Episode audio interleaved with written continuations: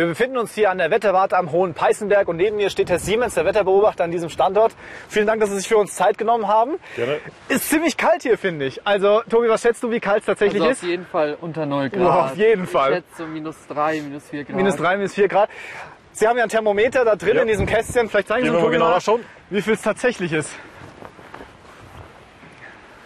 Den können Sie ablesen. Also wir haben jetzt 5 Grad. Das heißt, wenn es so eine Grad- äh, Gradskala gibt, dann ist so eine Zahl eigentlich erstmal äh, keine Aussage. Keine Aussage, genau. Da brauchen wir das Vorzeichen. Okay, wenn es also minus 5 Grad ist, Dann haben wir es kalt, dann ist es kalt. Und wenn es plus 5 Grad ist, dann wir es wärmer. das heißt, eine Zahl besteht aus zwei Teilen, einem Vorzeichen und einem Betrag. Und dieses Vorzeichen sagt uns, auf welcher Seite der Null wir sind. Ist da ein Plus, sind wir im positiven Bereich und ist ein Minus, sind wir im negativen Bereich. Damit ich schauen kann, ob ihr das verstanden habt, habe ich für euch ein Experiment vorbereitet und da gehen wir jetzt einfach hin. Gut, ich erkläre euch nun das Experiment. Ihr seht hier auf dieser Seite äh, eine Zahlengeraden und auf der anderen Seite seht ihr einzelne Gegenstände. Auf manchen Gegenständen ist eine Gradzahl abgebildet, zum Beispiel wie auf dem Skischuh. Ja? Auf manchen nicht. Und eure Aufgabe ist nun, diese Gegenstände, diese Zahlengeraden zuzuordnen. Habt ihr dazu noch Fragen? Nein. Nee. Gut, dann legt mal los.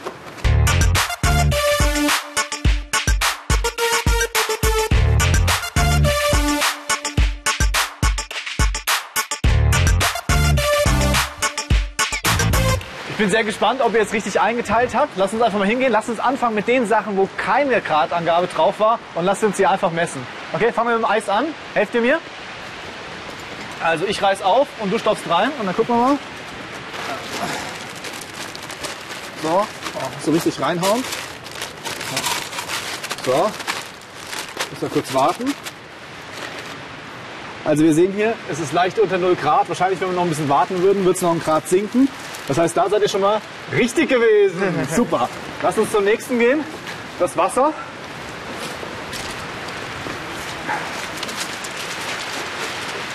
Oh, das geht ja richtig schnell. Also wir sind jetzt hier bei 32 Grad und das ist unglaublich. Ihr habt exakt richtig geschätzt.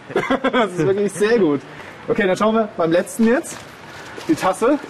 Und, ah, und. Oh ja. Jetzt gucken wir mal, ob es tatsächlich noch weitergeht. Oha. Also ihr habt hier, ihr seht, 41 Grad. Ihr habt es auf 40 Grad geschätzt. Das ist wiederum unglaublich gut. Sehr gut. Jetzt schauen wir bei den anderen, wo ihr nicht schätzen musstet, ob ihr dort richtig wart. Hier diese wunderbare Blume. Wahrscheinlich fühlt sie sich hier nicht so wohl. 12 Grad. Auch hier wieder, hier ist 10, hier ist 15, die 12 ist dazwischen. Also 11, 12. Auch die ist richtig. Lasst uns weitergehen. Hier ist ein wichtiger Punkt. Den müssen wir uns noch genau anschauen. Und zwar hier ist hier 0 Grad. Ich zeige es nochmal. 0 Grad. Und hier beginnt im Prinzip die Zahl gerade sich zu spiegeln. Hier ist plus 1, plus 2, plus 3, plus 5. Und hier beginnt minus 1, minus 2, minus 3, minus 4 und minus 5. Also hier hatten wir minus 1, das ist richtig. Dieser Schal war bei minus 3 und das ist zwischen 0 und minus 5. Und es geht weiter. Hier habt ihr minus 9. Hier sehen wir die minus 5 und die minus 10. Also auch hier wieder minus 5, dann ist weiter von der 0 weg. Minus 6, minus 7, minus 8, minus 9. Auch das ist richtig. Die minus 11 ist hinter der minus 10. Ich habe euch jetzt noch was mitgebracht, in dem ich euch noch was zeigen kann. Und zwar, da kommt schon geflogen, ah, dieses wunderbare Zeichen hier. Und zwar dieses Zeichen. Kommt ihr kurz mit? Bis an die Null wieder. Das ist jetzt sehr wichtig. Das ist das größere Zeichen.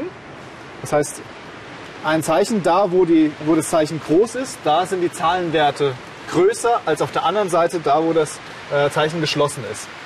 Alle positiven Werte werden mit der Zeit immer größer vom Wert her. Und alle negativen Werte werden mit der Zeit immer kleiner.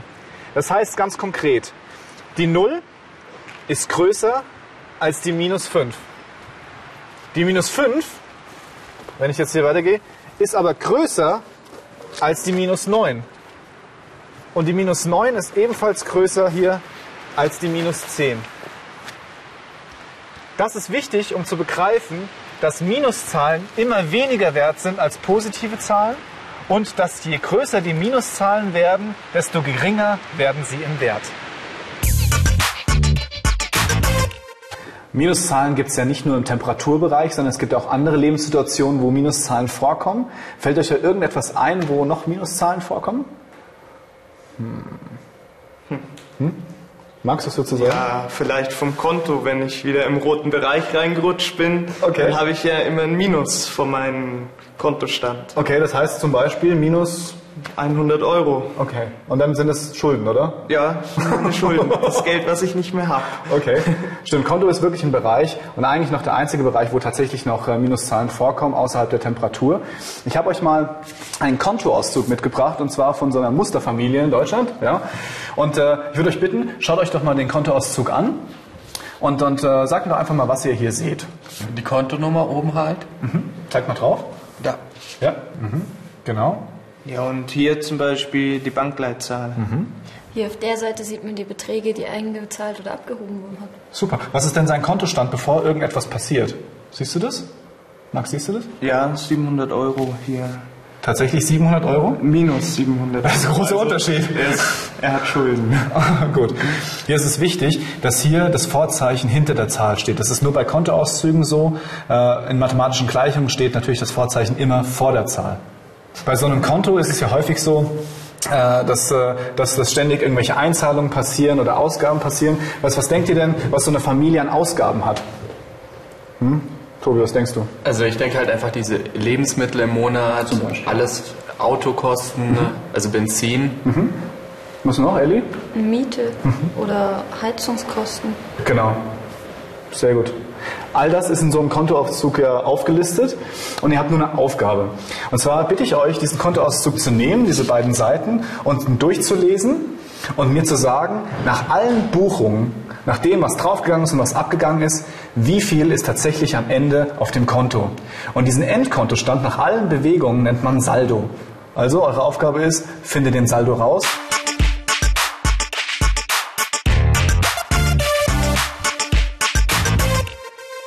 Jetzt bin ich natürlich gespannt, was du beim ganzen Hin- und Herschaufeln von den Hundertern herausbekommen hast.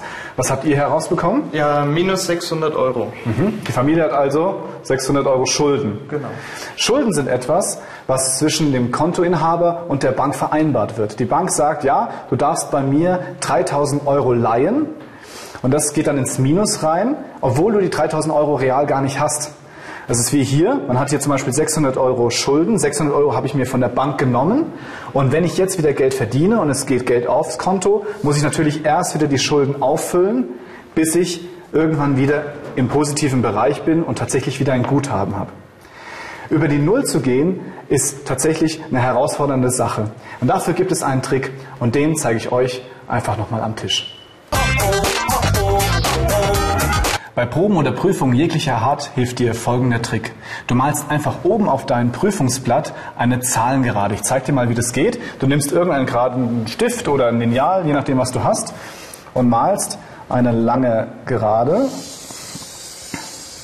Und Geraden sind immer nach links und nach rechts offen. Und in der Mitte machst du eine Null. Null ist neutral, ist nicht positiv oder nicht negativ. Und dann malst du eine positive Skala. Eins, zwei, drei, vier, fünf, sechs, sieben. Und schreibst auch tatsächlich dran. Also plus eins, plus zwei, plus drei, bis es nicht mehr weitergeht. Das kannst du auch übrigens plus 100, plus 200, plus 300 machen, je nachdem, wie groß der Zahlenbereich ist. Und das gleiche machst du im Minusbereich. Es fängt mit minus 1 an und es geht immer weiter. Und auch hier schreibt ihr auch das Vorzeichen mit dran. Und minus 7. Und wenn du jetzt eine Rechnung hast, zum Beispiel plus 4 minus 7, dann beginnst du äh, an dem ersten Punkt. Und das wäre hier plus 4. Ich schaue, hier ist die plus 4. Und gehe sieben Schritte nach links. Minus ist immer in Richtung des negativen Bereichs, also nach links. Sieben Schritte. Eins, zwei, drei, vier, fünf, sechs, sieben. Und ich komme hier raus und das ist bei der minus 3. Das Ergebnis muss also minus 3 sein. Das gleiche ist, wenn ich irgendwo negativ anfange, zum Beispiel bei minus 4 und rechne plus 10. Dann würde ich wieder suchen, wo ist die minus 4? Die ist hier.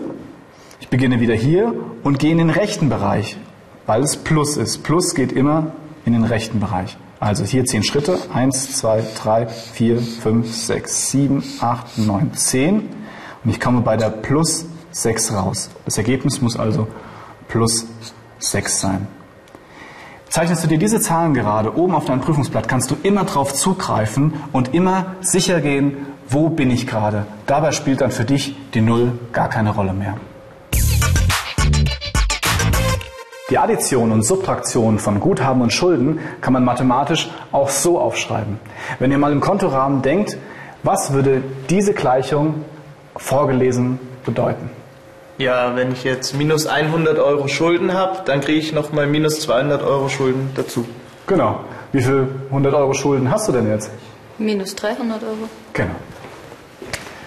Minus 300 Euro Schulden. Wie sieht das jetzt eigentlich auf der Zahlengeraden aus? Also ich fange bei den minus 100 Euro an und gehe dann 200 drüber 100, 200 und bin bei den minus 300. Das ist richtig.